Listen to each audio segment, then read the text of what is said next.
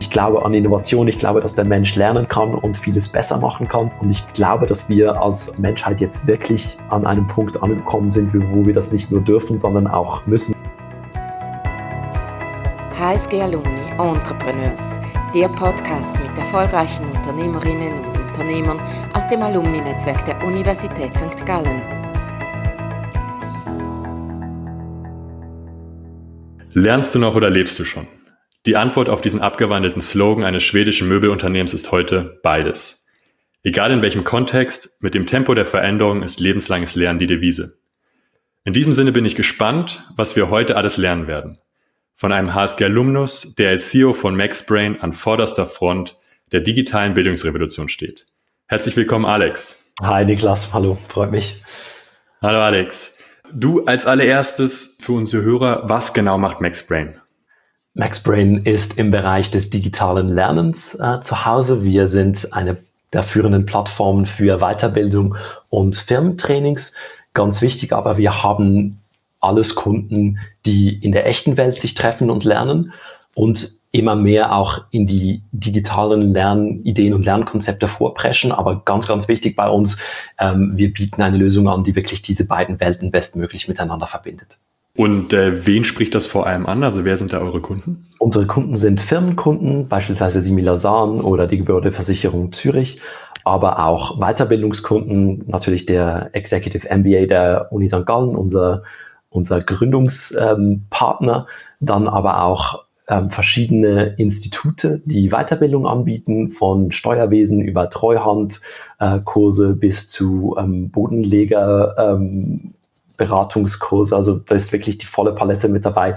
Es geht aber immer darum, beruflich als Berufstätiger etwas Neues dazu zu lernen.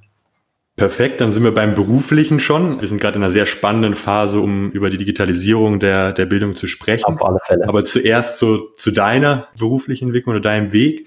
Was hat dich zum AdTech gebracht oder zum MaxBrain? Was, was begeistert dich daran? Ja, ich glaube, ich würde für alle, die vielleicht auch an der Uni studiert haben, hier probieren, ähm, das Pferd wirklich ganz von hinten aufzuzäumen. Ähm, ich bin ähm, als, als frisch gebackener Graduate bin ich im, ähm, in der Konsumgüterbranche bei Mars Incorporated äh, gelandet, habe damals äh, Schokoladenriegel mit einem kleinen Bus im Berner Oberland verkauft als ersten Job. Ähm, und ähm, da waren eigentlich für mich so die, die Werte, die, die Mars hat Five Principles und ähm, die zwei, die mir damals mega wichtig waren, waren Responsibility und Freedom. Und ich bin sehr gerne verantwortlich für das, was ich tue, mit der entsprechenden Freiheit. Das habe ich dazumals schon irgendwie mega geschätzt an dem ersten Arbeitgeber. Bin dann durch einen kompletten Zufall bei Education First gelandet, ähm, eine schwedische Sprachreisenfirma und die hat auch solche, solche Core Values oder Principles. Und ähm, da bin ich vor allem bei dem Entrepreneurial Spirit und bei Nothing is Impossible hängen geblieben, die mir, die mir dort, glaube ich, einen sehr bleibenden Eindruck äh, mitgegeben äh, haben. Und bin dann eigentlich so aus diesen beiden Bausteinen ähm, mit dem Wunsch, wirklich komplett selbstständig zu sein, bin ich bei MaxBrain als Geschäftsführer und Business Angel gelandet. Was sind aus deiner Sicht so die besonderen Herausforderungen jetzt in, in, in diesem Startup, im allgemeinen Startup-Atmosphäre?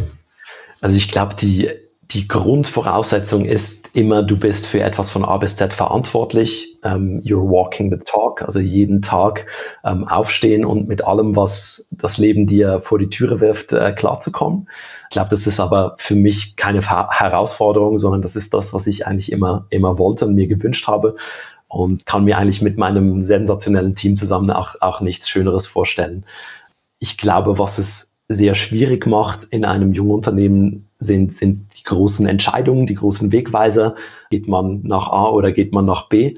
Ähm, weil meistens muss man irgendwas tun und man kann es nur einmal tun, weil sonst die Ressourcen weg sind, um den gleichen Schritt noch ein zweites Mal in die andere Richtung zu tun.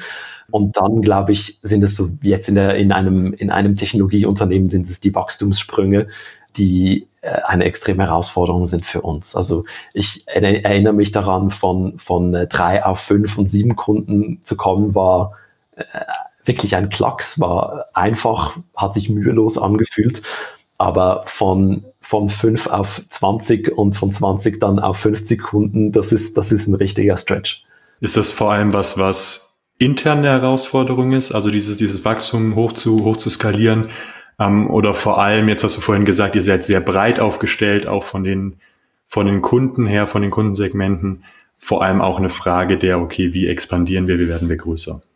Ich glaube, du sprichst eigentlich beide Themen an, die mega wichtig sind. Ähm, das eine ist das Interne, die Prozesse, die Ressourcen, das Wissen. Ich glaube, als Gründer und Mitgründer und quasi das, ich, ich habe ja wirklich als Einmannunternehmen die ersten Monate mit einem Gründerteam, aber operativ komplett äh, auf mich alleine gestellt, die äh, bestritten.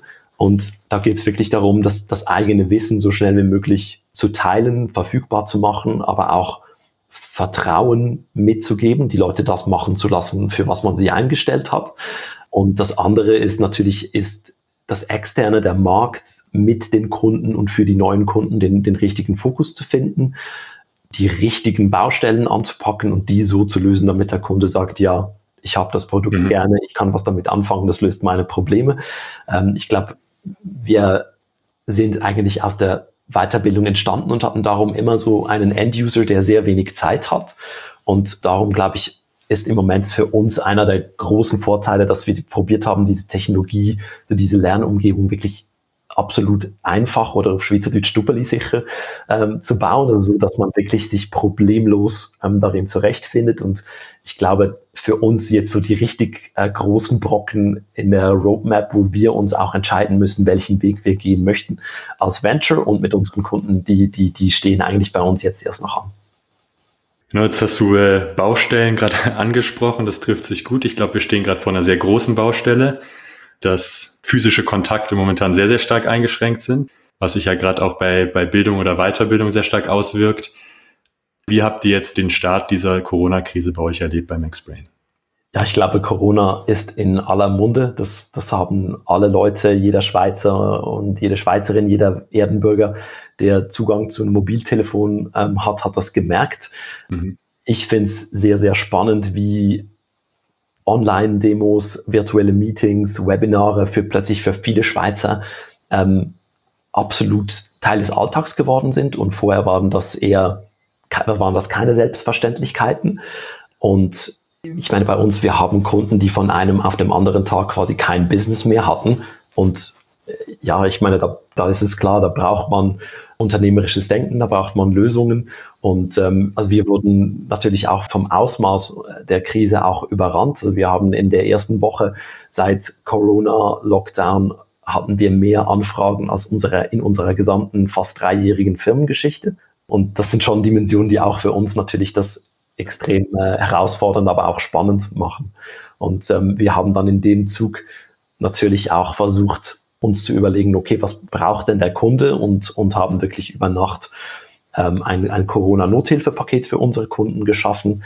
Wir haben eine Zoom Online-Meeting- und Webinar-Lösung in unser Tool integriert und sind dann eigentlich damit wirklich quasi am zweiten Tag des Lockdowns rausgegangen und haben einerseits zuerst mal versucht, unseren eigenen Kunden zu helfen und dann natürlich auch noch neue Institutionen zu finden, die dieses Problem haben und irgendwo den, den Seminarbetrieb in irgendeiner Form aufrechterhalten möchten und müssen. Welche Institutionen sind das vor allem?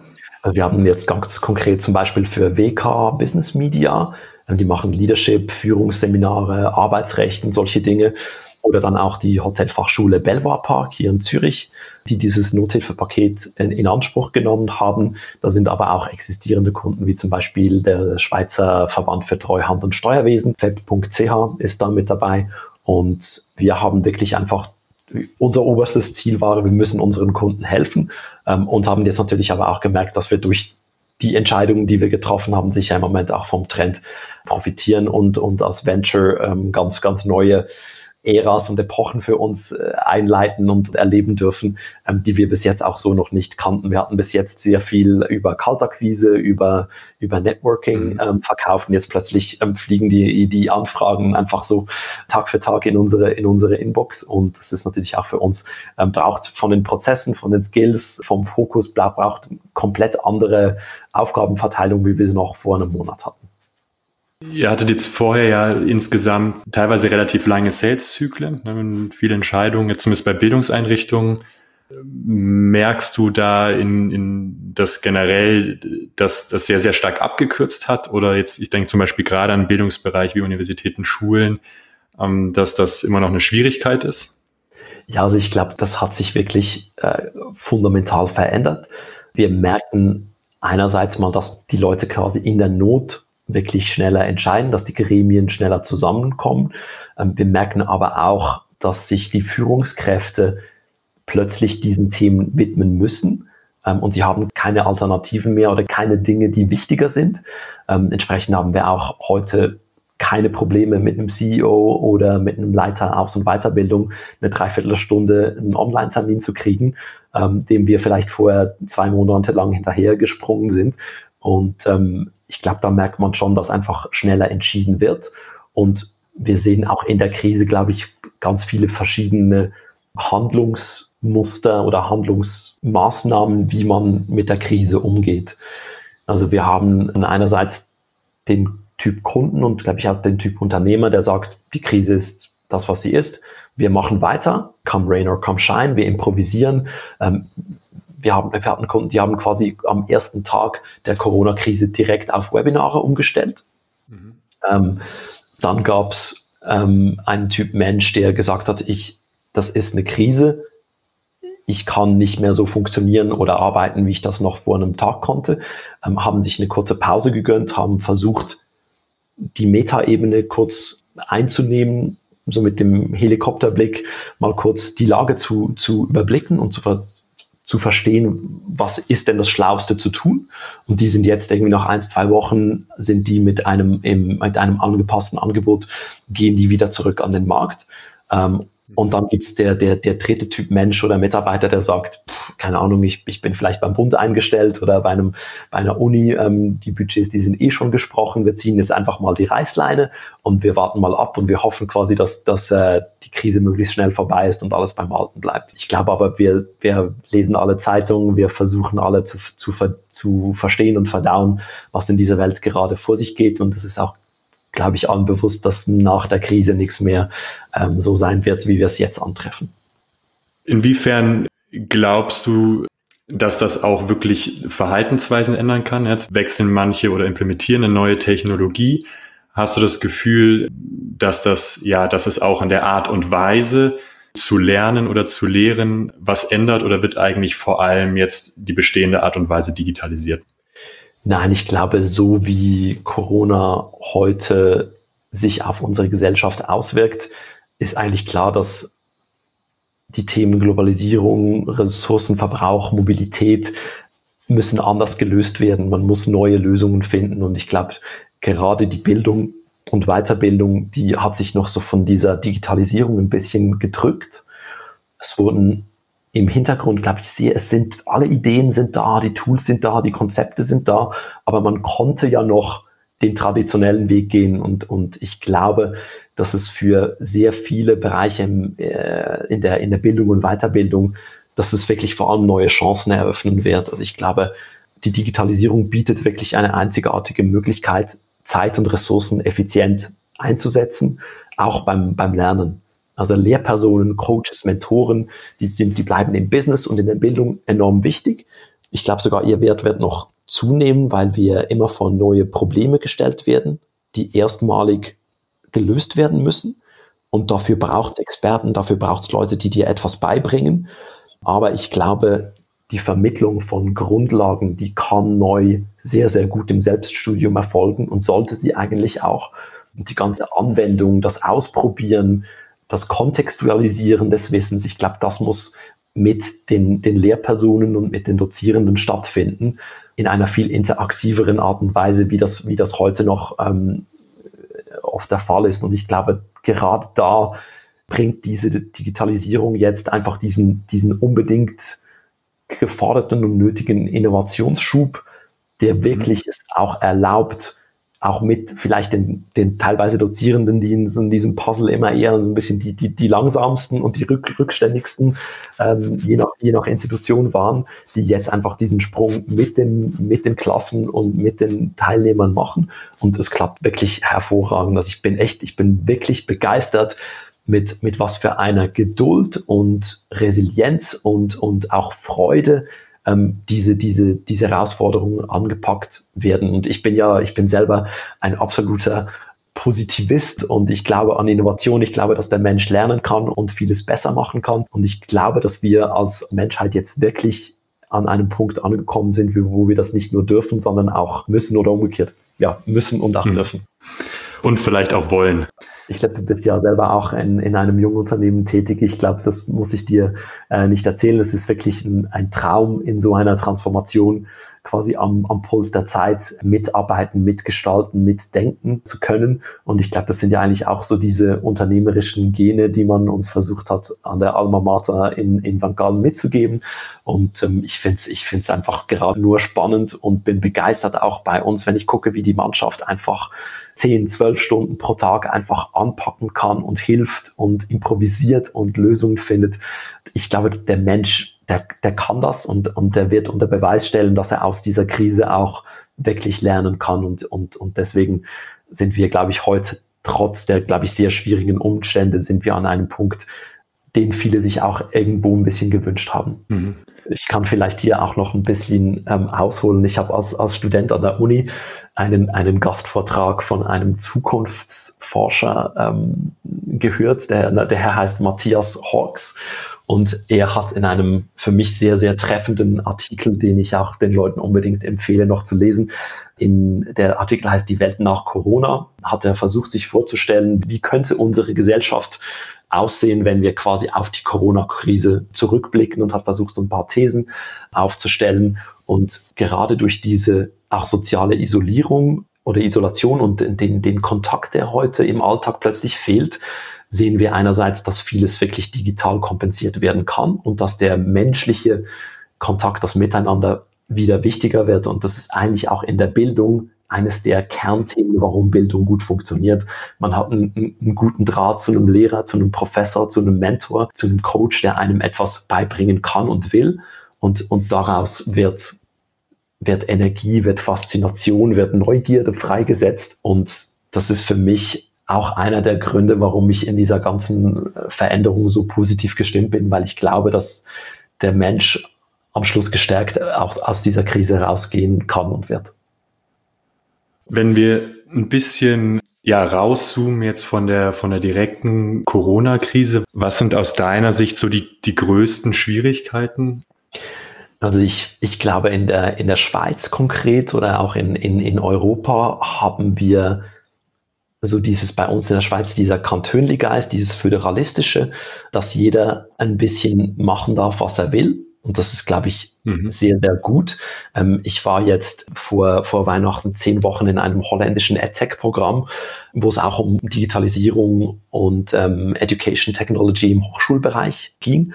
Was ich da sehr spannend fand, ist, dass eigentlich die ganzen Unis in Holland zusammen mit einer Dachorganisation Technologie einkaufen ähm, und diese dann allen Institutionen und Schülern und Dozenten zur Verfügung stellen. Das bedeutet, dass man einerseits extreme Effizienzvorteile genießt und auch natürlich Kostenvorteile. Man kauft Technologie viel günstiger ein. Und für alles, was ähm, auf der Innovationsseite passiert, muss eine, eine innovative Plattform zu, zu diesen Systemen quasi eine Schnittstelle bauen und alle anderen können davon profitieren. Also ich glaube, so dieses Thema dieser, dieser Ökosysteme, die immer besser miteinander vernetzt werden und ähm, in Harmonie miteinander operieren können. Ich glaube, das ist, das ist die große Zukunftsvision im Bereich Digitalisierung mit, mit Datenfluss ähm, dahinter. Das ist in der Bildung, glaube ich, wirklich noch recht rückständig. Und dort, glaube ich, geht es jetzt wirklich auch darum, mit, mit, mit offenen Schnittstellen, mit maximaler Kompatibilität diese Innovations- und Veränderungsprozesse jetzt wirklich voranzutreiben. Und ich glaube, das ist das, was, was auch wir als Volkswirtschaft ähm, auf institutioneller Seite noch lernen müssen, um dort wirklich auch mit der Automatisierung, die die Technologie mitgeben und bieten kann, diese gewonnene Zeit ähm, wieder, wieder zu nutzen, um im Bereich Innovation an vorderster Front mitzuspielen. Ich glaube auch, man merkt sehr gut, dass gerade in, in, in China zum Beispiel gewisse Themen einfach von, von der Regierung durchgedrückt werden können. Mhm. Das hat sehr viele beängstigende Komponenten, aber man sieht natürlich auch, dass sie dann jetzt plötzlich zum Beispiel in der Grundbildung im digitalen Bereich einfach der Schweiz oder Europa um Meilen voraus sind plötzlich. Und ich glaube, da ist auch für, für Europa und für die Schweiz ist auch wirklich Zeit aufzuwachen. Also siehst du da auch auf, gerade auf politischer Ebene eigentlich so den Bedarf stark, dass, dass das stärker flächendeckender durchgesetzt werden kann? Ja, definitiv. Also ich, ich glaube, man merkt auch zum Beispiel das Thema äh, Datenschutz, das ist extrem ein wichtiges Thema. Ja, es muss ernst genommen werden. Aber ich glaube, wir sind uns auch alle einig, dass es in einer Corona-Lockdown-Zeit wahrscheinlich wichtiger ist, dass die Leute lernen, als dass jeder einzelne Aspekt des Datenschutzes in der Schweiz oder in Europa ins, ins Extremste ernst genommen und, und umgesetzt wird. Ich glaube, wir bei MaxBrain, wir haben den Vorteil, wir haben Schweizer Server, wir haben eine Schweizer Technologie, aber trotzdem äh, ist das, glaube ich, etwas, das auf, auf politischer Ebene auch besser reflektiert werden muss. Entscheidet man sich für, für Sicherheit und für Schutz und guckt das protektionistisch an oder sieht man es unternehmerisch und fortschrittlich an und, und guckt auch mal in den Spiegel und erinnert sich daran oder sieht auch, dass wirklich in ganz vielen Bereichen einfach Handlungsnotstand ist und dass wir diese Innovationsprozesse wirklich auch aktiv anschieben müssen. Mhm, ja, Sch schwieriger Punkt, wo man von irgendwie vom einen Extrem ins andere irgendwie gerade gerade kommt, ne, was die Maßnahmen angeht und und die Dringlichkeit. Hoffen wir, dass es nach der Krise auch in einem guten Mittelweg weitergeht, wo wir wirklich die Digitalisierung der Bildung nutzen können. Was ist für dich, was hat, du hast vorhin mal kurz angesprochen mit, ähm, mit, mit, mit der HSG, mit der, mit der Uni, was sind für dich, äh, wenn du zurückdenkst, was sind so die ja, Momente, die du mitgenommen hast oder Sachen, die du gelernt hast an der Uni, die dir jetzt vielleicht äh, helfen oder zumindest irgendwie einen Anstoß gegeben haben, was anders zu machen? Von meiner persönlichen Seite würde ich mal denken, dass das wirklich vernetzte Denken, was in diesen Zeiten gerade viel mit Antizipation und so ein bisschen Vorausschauen zu tun hat, mir im heutigen Alltag extrem hilft. Ich glaube, das ist auch bei, einem, bei einer Corporate-Anstellung ähm, ist das nicht so wichtig, weil da ist der Rahmen irgendwie gesetzt und du selber bist relativ selten so äh, am Wind, dass du direkt von einem Trend oder von, einem, äh, von einer Krise direkt betroffen bist. In einem Venture, in einem jungen Unternehmen ist das logischerweise ganz, ganz anders. Und das andere ist natürlich so dieses das Netzwerken, aber nicht das, nicht das Networking so im, im, im oberflächlichen Sinn, sondern für mich geht es um die Mobilisierung von Ressourcen oder von Kompetenzen. Und ich glaube, wenn ich jetzt zurückgucke, wo MaxBrain vor drei Jahren stand und wo wir heute stehen, dann ist, glaube ich, der größte, der größte Impact, der kommt von Kontakten, von Kompetenzen, die ich zur richtigen Zeit mobilisieren konnte oder die zur richtigen Zeit uns gefunden haben. Und ich glaube, ich glaube, das ist schon etwas, ähm, wo man an der Uni einen, einen sehr, sehr guten Rucksack ähm, bekommt und, und auf diesem Weg dann, glaube ich, auch vielleicht den einen oder den anderen Fehler weniger macht, als wenn man von diesen Themen noch nie ähm, irgendwas gehört hat. Die, die Uni ja. schickt einen ja auch oft in, in, in so Praxisseminare oder Praxiscases und ich glaube, da lernt man wirklich sehr, sehr früh an einem realen Fall. Ähm, ich betreue auch jetzt gerade so ein Integrationsseminar mit einer Studentengruppe. Und da lernt man am echten realen Fall nicht, was wäre zu tun, sondern was machen wir. Und ich glaube, das ist das, was äh, in, in der Praxis dann das ist, was an Fähigkeiten von jedem Mitarbeiter gefordert wird. Und diese Philosophie versuche ich auch in meinem Team so gut wie möglich zu pflegen, ähm, die Leute zu erm ermutigen, äh, mit mir und mit dem, mit dem, äh, mit dem Founding-Team diesen Weg zu gehen. Ja, vielen Dank, Alex, für das spannende Gespräch. Sehr gerne. Danke für deine Zeit. Und euch vielen Dank fürs Zuhören. Wir hoffen, dass die Session zumindest einen kleinen Beitrag, ein Puzzleteil zu eurem lebenslangen Lernen liefern konnte. Wenn ihr mit Alex in Kontakt treten möchtet, Alex, wenn ich jetzt ein Unternehmen bin, ich muss jetzt wirklich in vier Stunden äh, digitalisieren, wie erreiche ich dich am besten? Also einerseits natürlich immer über maxbrain.com oder über alex at maxbrain.com per E-Mail, per Telefon. LinkedIn ist auch immer ein guter Kommunikationskanal und ja, freue mich auf Resonanz aus dem Podcast, freue mich auf äh, neue Anfragen oder vielleicht jemand, der mit mir zusammen studiert hat und auf diese Weise ähm, wieder mal den Anstoß ähm, findet, kurz einen Kaffee zu trinken oder eine Skype-Session aufzumachen. Und ja, freue ich mich äh, mega drauf. Perfekt. Nutzt den Kontakt. Eben von einem Kaffee bis morgen digitalisiert ist alles möglich.